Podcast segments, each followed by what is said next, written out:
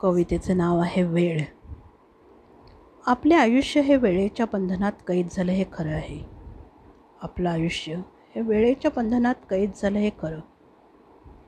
पण जी वेळ आपल्याकडे आहे त्याचा वापर न करता उगीच तरसत राहण्यात काय अर्थ आहे?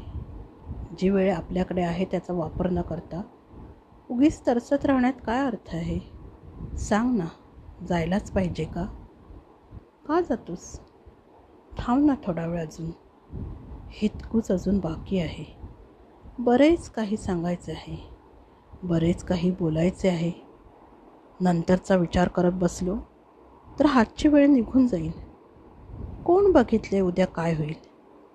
कोण बघितले उद्या काय होईल? आज आपला आहे त्याचा उपभोग घे.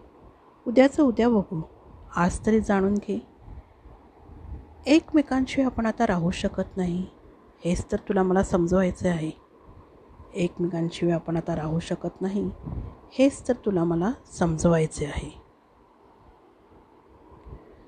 माझी दुसरी कविता आहे निराशा. आयुष्यात बरेच काही हरवले आहे. आयुष्यात बरेच काही हरवले आहे. हास्य पण आता दिलासा देत नाही आणि रडणेही. आसवांचे उमास हे आतल्या दाबून मी हसत राहिले. तेच दुसऱ्याने को केलं असतं तर काळीच गोठून गेले असते. एखाद्याने आपल्याबद्दल चिंता करणे आवश्यक आहे. पण होते उलटंच बिंदास घराबाहेर पडणेही मुश्किल झालं आहे.